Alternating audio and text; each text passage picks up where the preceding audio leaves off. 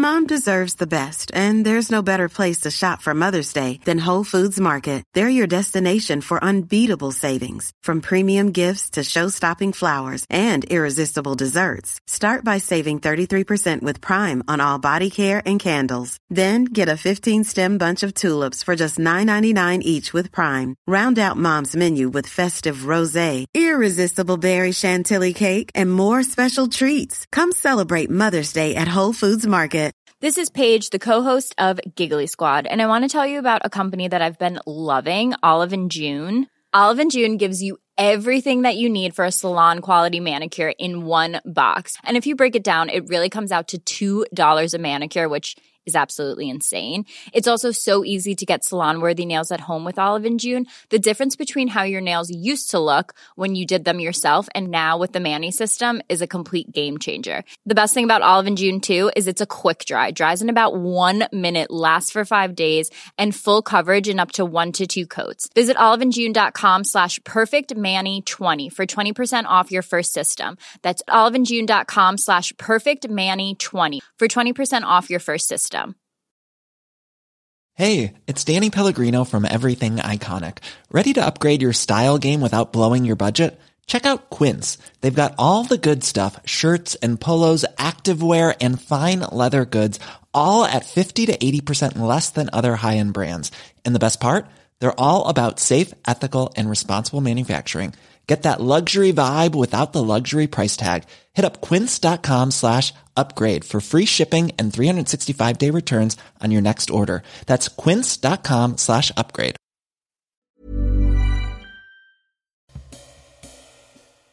Hjertelig velkommen skal du være til en ny episode av podkasten Historier som endret verden. Det er som du kanskje har hørt før hvis du er en gammel lytter, hvis du er en ny lytter. Hjertelig velkommen.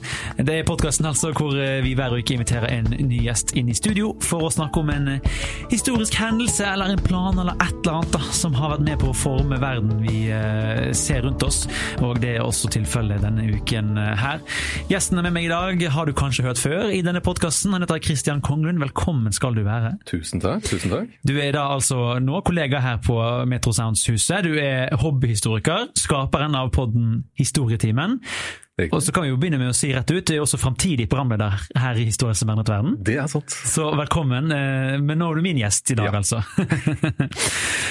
Dagens hendelse vi skal snakke om, er en historie som iallfall ikke jeg hadde hørt om før du fortalte den til meg. Men du mener selv at dette er noe som i høy grad har endret verden, slik vi ser den. Ja. Darien-planen. Yes. Kort oppsummert, hva i alle dager er dette her? En, en dårlig plan for å, å, å, gjøre Skottland til en kolonimakt. Skottland, ja. Skottland, av alle. Og, og da må vi reise til Skottland, da. Vi er på 1600-tallet. Riktig. Eh, og en ting som vi kanskje må holde tunge bein til munnen på her, er jo vi må huske at eh, på den tiden så er jo ikke Skottland og England ett land sånn som det er i dag. Nei. Hvordan er den politiske situasjonen på den britiske øyen der? Det var, hadde vært mange tiår med borgerkrig. De hadde hatt samme regent flere ganger. Altså samme konge? Og... Samme konge, okay. dronning. Men de var ikke samme land for ikke det? Ikke samme land. Nei. De hadde religiøse motsetninger. I Skottland var det mye kalvinister, blant annet. De hadde ulike ulik nasjonalitet, på en måte da, av mm. ulik historie. Og uh, var ikke nødvendigvis uh, alltid så veldig gode venner, Nei. med tanke på Skottlands uh, Hadde jo en allianse med Frankrike lenge. Ja, som var rivalen til til England. Men jeg ser jo litt, litt for meg at Spesielt på 1600-tallet, da. At det er kanskje litt sånn England er storebror Skottland er lillebror? Ja, ja. veldig. Men, men, hvordan var situasjonen i Skottland på den tiden? da? Fordi, Fryktelig dårlig. Fryktelig dårlig. Ja, ja. det var etter tiår med borgerkrig og elendighet og ja, ørtenkriger, så hadde det også vært så vidt jeg husker, syv år med svært dårlige avlinger. Mm. Så bøndene var Altså det var sult og hungersnød så det gjorde meg etter. Så bøndene hadde da dratt de fleste, eller Mange bønder hadde dratt inn til byene, og det var, så det var fattigdom og hungersnød. Ja, Mens nabogutten England gjør det bra og har kolonier, har vel allerede begynt på denne tiden her? Yes. Ja. Så de hadde kolonier, altså hadde god økonomi, da, relativt. Ja. Eh, og så er det en fyr som vi må kanskje begynne vår fortelling med da, i dag. Eh, en som heter William Patterson. Hvem er det? Det var en økonomisk flink herremann. Han hadde laget et navn for seg selv i England. som medgrunnlegger av The Bank of England. Så han hadde peiling på penger, og så sitt økonomiske snitt eh, til å gjøre ting eh, kanskje litt bedre for sitt eh, hjemland, og var også med på å grunnlegge The Bank of Scotland etter hvert. Da han var i England, så hadde han kommet i prat med en, eh, en seiler, eller en sjømann, som hadde fortalt han om eh, et land langt der borte, Ja på andre siden av dammen. Et vidunderlig paradis på Panamaneset, i en beskyttet bukt med vennlig innfødte og rik, frodig jord. Et sted kalt Darien. Darien. Det høres litt ut som Edens hage, det her. Ja, det høres altfor godt ut, ikke sant? Ja. Det var det jo også, for øvrig. Ok, ja, riktig. Det, ja, sant. Fordi, men uh, Panama, da er vi i Mellom-Amerika? Korrekt. Ja. Nå er det en, nå er det en kanal der også. Ja, riktig. Og det er der på, sånn, for vi skal beskrive, det er jo der på, måte på den tynne stripen mellom sør og nord, kanskje? Ja. Så det er eh, Spesielt da på det neset også, så er det ganske kort, relativt kort mellom. ja Stillehavet, Atlanterhavet. Ja, og det var det Odin Patterson så, da. Han brydde seg ikke like mye om uh, vennlig innfødte. Han tenkte at hvis Skottland greide å få tatt over et lite område der, og så bygd en kanal, eller bare en handelsrute mellom som var lett å, å styre med, så kunne de bli eh, rikere enn Krøsus. Altså virkelig, tenk å hans handelsrute mellom Europa og Asia, men slippe å reise rundt Afrikas Horn, f.eks. Det var helt fantastisk. ja. ja så det, her er det store penger å tjene? Ja, Ja. Så absolutt. Og dette, denne ideen tok han med seg til Skottland, og overtalte befolkningen, investorer og ja, politikere og alle mulige. Alle var med på dette her. Det likte ikke England. Nei. For eh, England kunne faktisk, hvis Skottland ble en kolonimakt og fikk akkurat det området, så kunne de gå forbi England når det kom til eh, penger. Riktig. Og storebror har ikke lyst til å bli lillebror. Nei, det skjønner jeg godt. Så de eh, nektet alle briter å investere i eh, planen, da. ja.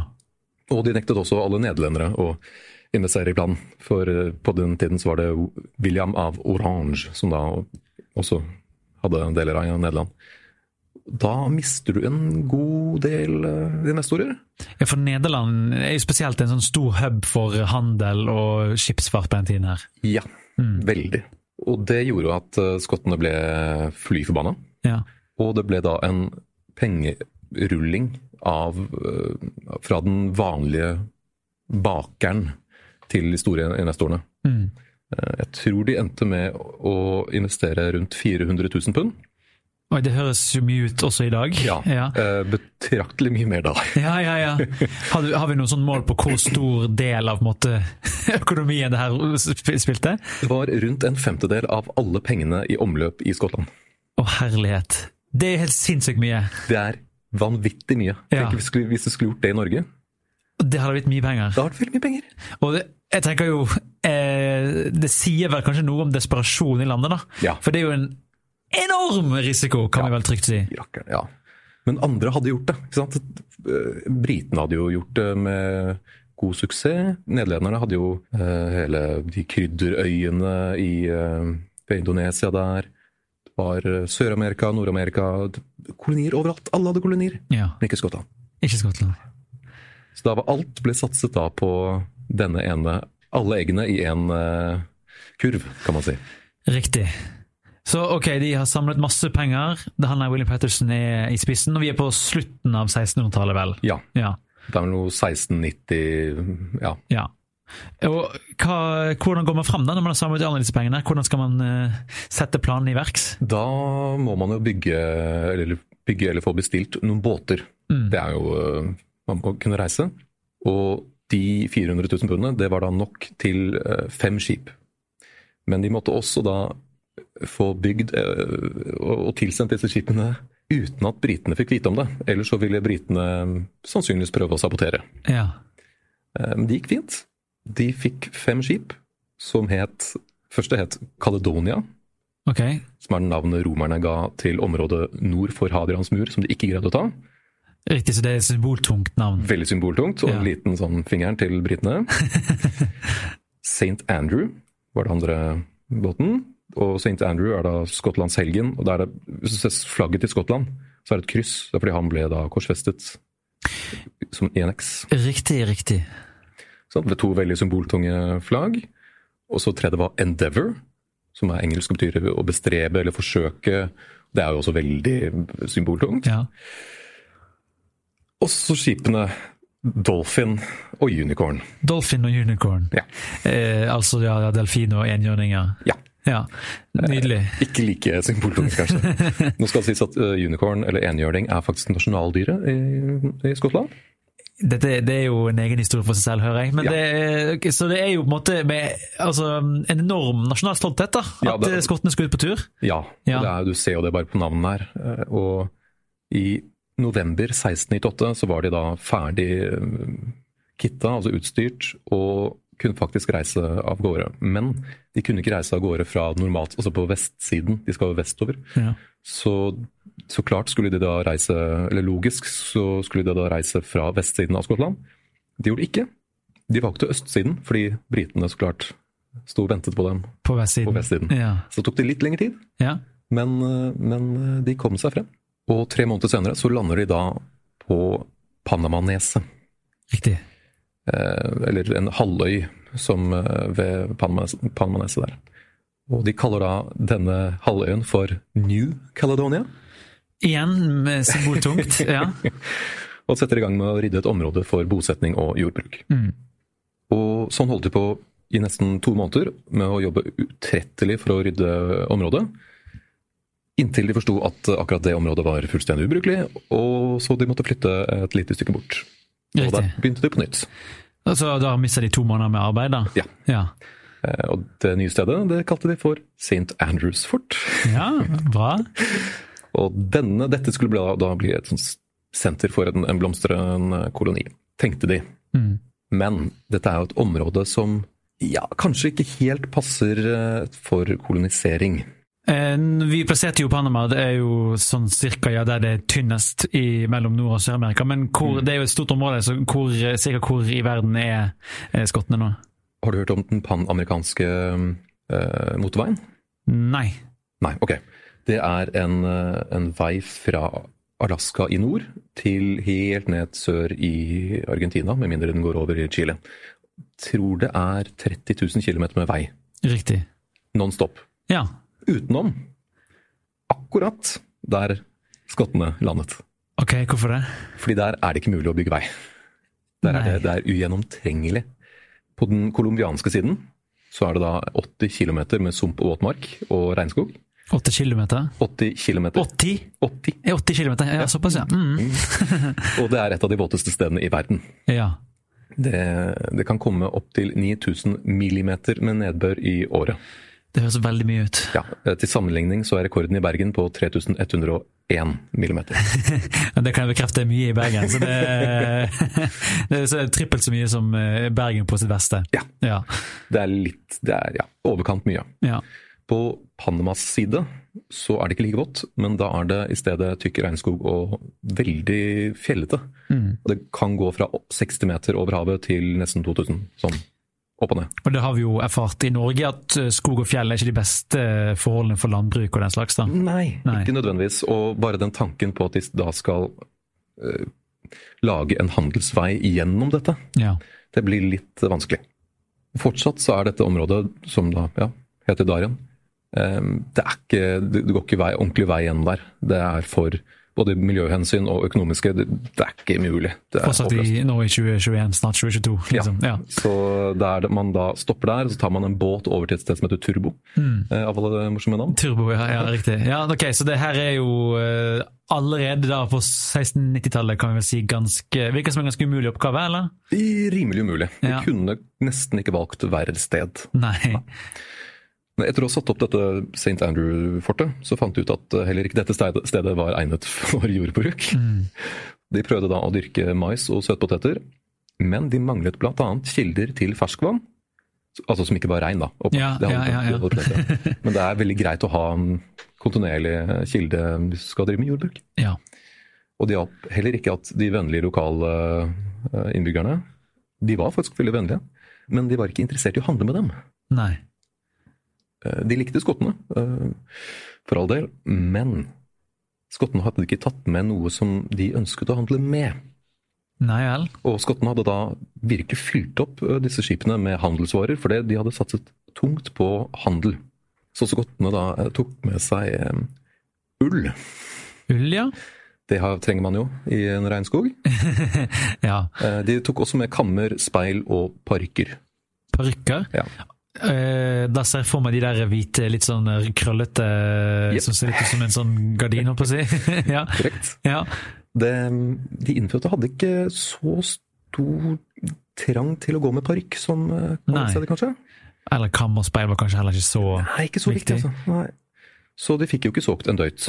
Eh, Og de, da fikk de heller ikke kjøpt til seg mat. Mhm. Så da gikk det litt sånn dårlig. Det er ikke øverst på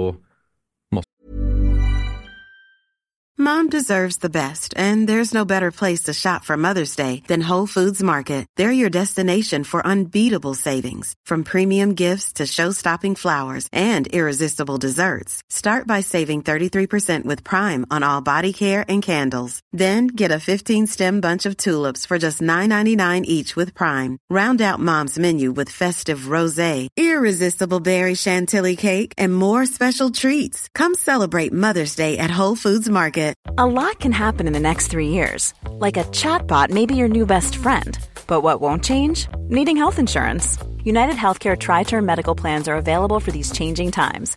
Underwritten by Golden Rule Insurance Company, they offer budget friendly, flexible coverage for people who are in between jobs or missed open enrollment. The plans last nearly three years in some states, with access to a nationwide network of doctors and hospitals. So for whatever tomorrow brings, United Healthcare Tri Term Medical Plans may be for you. Learn more at uh1.com. I'm Sandra, and I'm just the professional your small business was looking for. But you didn't hire me because you didn't use LinkedIn jobs. LinkedIn has professionals you can't find anywhere else, including those who aren't actively looking for a new job but might be open to the perfect role, like me. In a given month, over 70% of LinkedIn users don't visit other leading job sites. So if you're not looking on LinkedIn, you'll miss out on great candidates like Sandra. Start hiring professionals like a professional. Post your free job on linkedin.com/people today. Slås behovspyramide. Um, Parykk. Nei, mat kommer kanskje først. Ja, så, Ja. Utrolig nok. Ja. Siden de hadde regnet med å, å kjøpe til seg mat, så gikk jo, begynte de å sulte ganske fort, dessverre. Da tenker man jo det er jo mange andre kolonier der, mange andre øyer, Karibien Man kan jo handle med naboer der. Nei. Mm. For den britiske kronen hadde da nektet eh, alle sine kolonier og handelspartnere å handle med Darien. ja. Så her var det mulig Eller tanken var å ekskludere de, da, Ja, rett og slett. Rett og slett. Ja. Sulte dem i hjel. Mm. Det var eh, persona non grata, sånn sett. Ja. Så noen måneder senere, da er vi i mars 1699, så hadde 200 kolonister dødd. Ja. Det var eh, Jeg lurer på om det var 70 kolonister som døde på vei over, bare. Fordi det var ikke bare enkelt å, å reise med skip på den tiden. Nei. Det var sykdom og skjørbuk og hei sann, hei sann. Ja. Men i mars 1699 så var dødsraten oppe i ti personer om dagen som omkom. Ti personer om dagen som omkommer. Ja. Eh, Det må jo utgjøre en ganske stor mengde av de som bodde der òg, ser jeg for meg. Ja, det var Ja. rundt 2000 fra, som eh, kom Ja. over. Så det går fort. Det her må jo ha eh, altså For det første er det selvfølgelig en enorm menneskelig kostnad, men også en enorm moralsk kostnad for de som er igjen. Ja. Ja. Tenk, du, altså, tenk hvor mange graver du må grave. Ja, ikke sant? Steike. Ja. Det, men det, det gikk foreløpig ok. Ja. Det, det var eh, Moralen sank jo, eh, for all del. Men planen var jo at det skulle komme forsyningsskip. ja. Så det var egentlig bare å holde ut, så gikk det bra. Og heldigvis så ble det sendt for forsyningsskip fullastet med proviant. Mm. Det var planlagt, alt gikk fint. Uheldigvis så tok det fyr og sank før det kom frem. Riktig. Mulig briten hadde en finger med i spillet, det vet man ikke. Nei, men man kan kanskje Man kan sterkt mistenke det. Ja. Eh, For det er jo en ting man kanskje glemmer, at på denne tiden her så er det ikke akkurat veldig rask kommunikasjon fra Amerika og hjem til Europa. Nei, det er jo eh, bare to, to måneder å reise over. Gitt at båten kommer fram. Det vet man jo heller ikke før det kanskje det har gått fire måneder, eller kanskje aldri. Nei, tre måneder faktisk tok det Tre måneder, ja. gang. Ja. Ikke sant. Så da tok kolonien og sendte ut uh, skip selv for å handle. Eh, For det var jo ikke- bare bare britiske kolonier der. Det var jo spanske og ja. Det gikk heller ikke så veldig fint. Nei vel? For de eh, skipene ble enten nektet innpass eller beslaglagt. Ikke av britene, men av spanjolene. Og det var faktisk skjebnen til delfinen Dolphin. Riktig. Beslaglagt. Ja, Ja. for det skulle vise seg at Spania hadde lagt krav på området de hadde bosatt seg på. Riktig. Ja, for her er det vel, eh, om jeg ikke skal helt feil, det går tilbake til en sånn eh, pave som sa at eh, Portugal og Spania skal dele hele Sør-Amerika mellom seg. Ja. Som jo er ganske mye område, og tar jo selvfølgelig heller ikke hensyn til det allerede bor folk der. Men Nei. så sp- spanjolene blir jo sikkert litt sure, kan jeg se for meg. Ja, De hadde jo ikke gjort noe særlig der utenom å plage lokalbefolkningen. Nei. Eh, Og de hadde jo ikke gjort noe særlig forsøk på å kolonisere. Det var som, de hadde jo vært der, de hadde sett hvor vanskelig det var. Ja, ja. Men uh, ingen andre skulle prøve å forsøke seg. Det er jo uaktuelt. Mm. Så da eh, ja, tok de bare Dolphin i pant, og fikk ga beskjed om at uh, pell dere ut, ellers så brenner vi ned hele stedet deres. Mm. Så det var jo koselig. Ja, det var ikke Ja. Da, nå begynner moralen virkelig å, å, å gå, gå dukken. For nå, de hadde ikke fått proviant. altså De sulte jo så de ljomer etter. Britene hater dem. Og Spania truer med å brenne hele stedet. ja. Så da, desperat, forsøker da lederne og Patterson å løfte denne moralen. Og delte ut det de hadde igjen. Som var alkohol. Ja. Ja, Og det gikk heller ikke så veldig bra.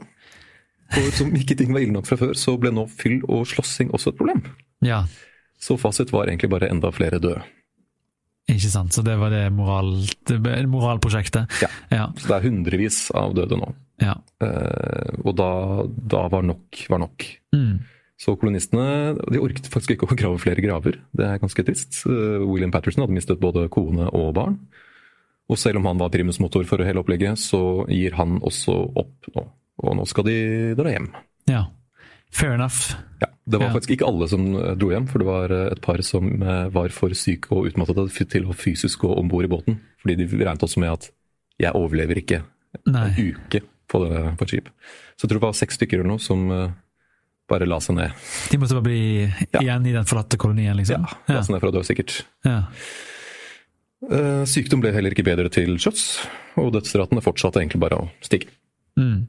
De dro nå ut til omtrent hvor som helst, hvem som kunne ta dem imot. De var desperate. Eh, tilbake til Skottland er jo et eh, kjempefint mål, det.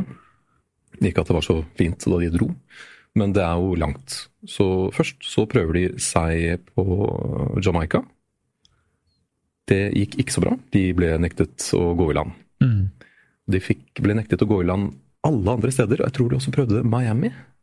Ja. eh, Florida. Det gikk heller ikke så bra. Så de endte med å legge til i New York, ja. av alle steder.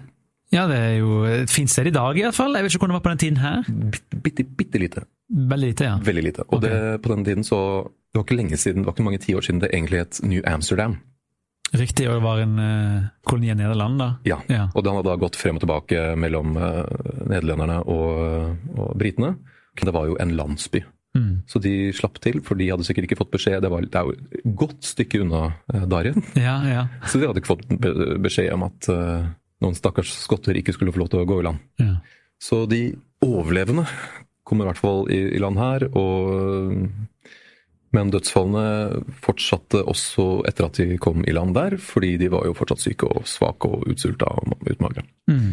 Men da hadde de i hvert fall funnet De hadde kommet i land et sted. Det var ikke veldig mange som var om bord lenger, men sånn var det. Av alle skipene som var igjen, som ikke hadde brent opp, så var eh, Caledonia det eneste som faktisk en gang kom tilbake igjen til Skottland. Ok. Så det var jo den eh, Det forsøket på koloni. Men det sluttet ikke der. Nei. For de hadde jo ikke fått gitt beskjed til Skottland om at planen deres feilet fullstendig. Så i mellomtiden så hadde jo de satt i gang en ny runde. For å fortsette prosjektet, ja. Ja ja, de skulle sende flere optimistiske sjeler. 1302. Forstår de da, siden de har investert en femtedel av økonomien sin inn i dette her? Ja, Ja. akkurat det. Og disse 1302 optimistiske kolonistene de hadde forventet å, å gå rett inn i et supervelfungerende system. Men de kom da frem til en nedgrodd landsby og en gigantisk gravplass. Uff. Så det var veldig hyggelig. De måtte da bygge alt opp igjen. Eh, Det var de ikke forberedt på, og det hadde de heller ikke utstyr med seg til. Eh, Og båtene var sikkert lastet med mer ull og orker. ja, ja. Og, men spanjolen fikk med seg dette her, da. At de hadde kommet, og da ble de forbanna.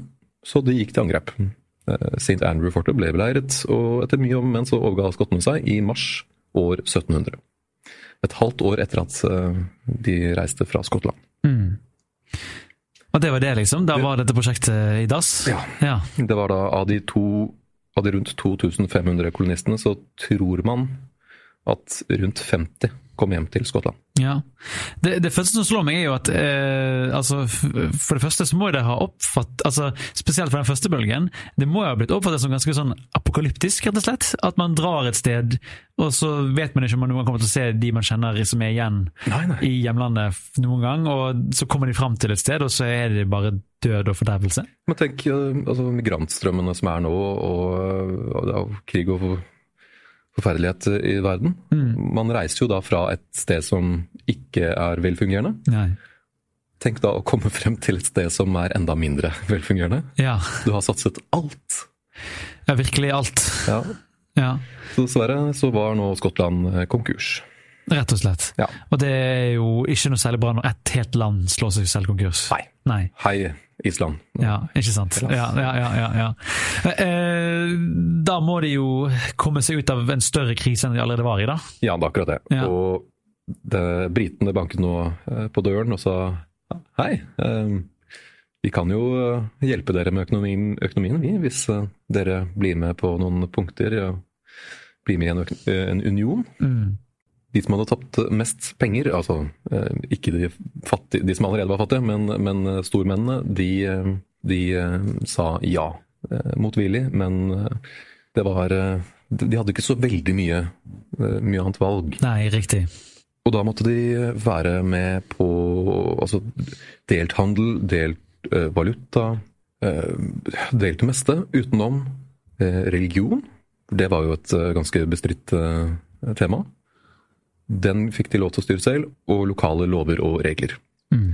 Men eh, flagget, eksempel, Nå har vi jo Skottland et flagg, men eh, det er først nå vi ser Union Jack. Ja, det britiske flagget, altså. Ja. ja. Nå er den jo også med Nord-Irland, som har den røde, det røde lille korset. Ja. ja, for dette er grunnleggelsen av det vi i dag kaller Storbritannia, Ja, rett og slett. Mm. Det er jo eh, ganske rart å tenke på at det kommer som en konsekvens av eh, denne ganske absurde businessplanen da, til Hannah Patterson. Jepp. Det Ja. var en, eh, en person fikk en idé, fikk med et helt land, Mm. Og det gikk skikkelig dårlig. Ja.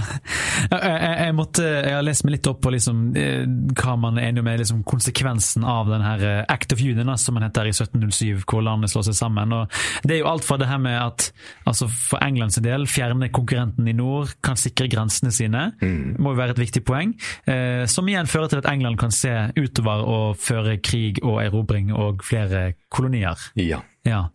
Og så eh, I tillegg er det mange som har trukket linjer om at eh, den friheten som koloniene får når England fokuserer på andre nye områder, og ikke trenger, trenger å fokusere på Skottland, eh, fører jo til den friheten som til slutt skulle kulminere 70 år senere, da, med uavhengighetskrigen til USA. Så det er jo Veldig rart å tenke på at det her skal få så store konsekvenser. Kanskje ikke på den måten William Patterson hadde sett for seg. Nei. Nei? Det er Altså vanvittige ringvirkninger.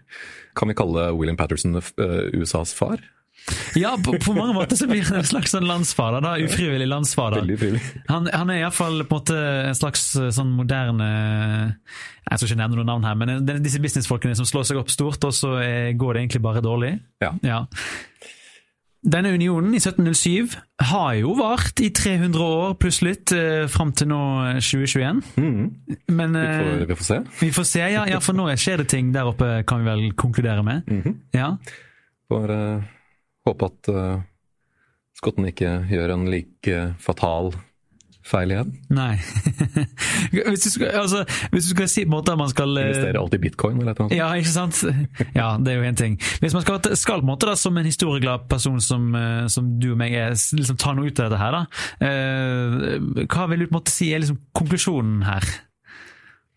Ikke sett, ikke sett alle pengene dine på én hest. Nei. I hvert fall ikke en som er allerede litt sånn halvt. ja. Og, og at én person kan lage så store ringvirkninger, det er også utrolig fascinerende. ja. Så du som en enkeltperson, du kan jo få til veldig mye ting. Ikke alltid nødvendigvis positive ting, som Nei. Patterson gjorde, men det er ganske fascinerende. Så lenge du kan pitche noe godt. Vær en flink eh, selger, Ja. Kan få til hva du vil. Kristian Konglund, jeg eh, gleder meg til å høre deg som programleder her i Historien mennet verden. Tusen hjertelig. I mellomtiden så tar vel eh, Store sko å fylle. Ja, det, ja, det er hyggelig å høre. Eh, Podkasten tar vel en liten eh, juleferie nå, og så er vi tilbake igjen over nyttår. Det, det er vi. Så eh, tusen takk for at du var med, og tusen takk til du som har hørt på. Siste året har vært utrolig hyggelig å, å ha dere med oss. Ha det bra, da.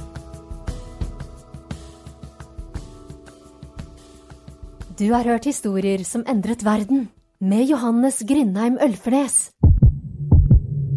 Metrosounds.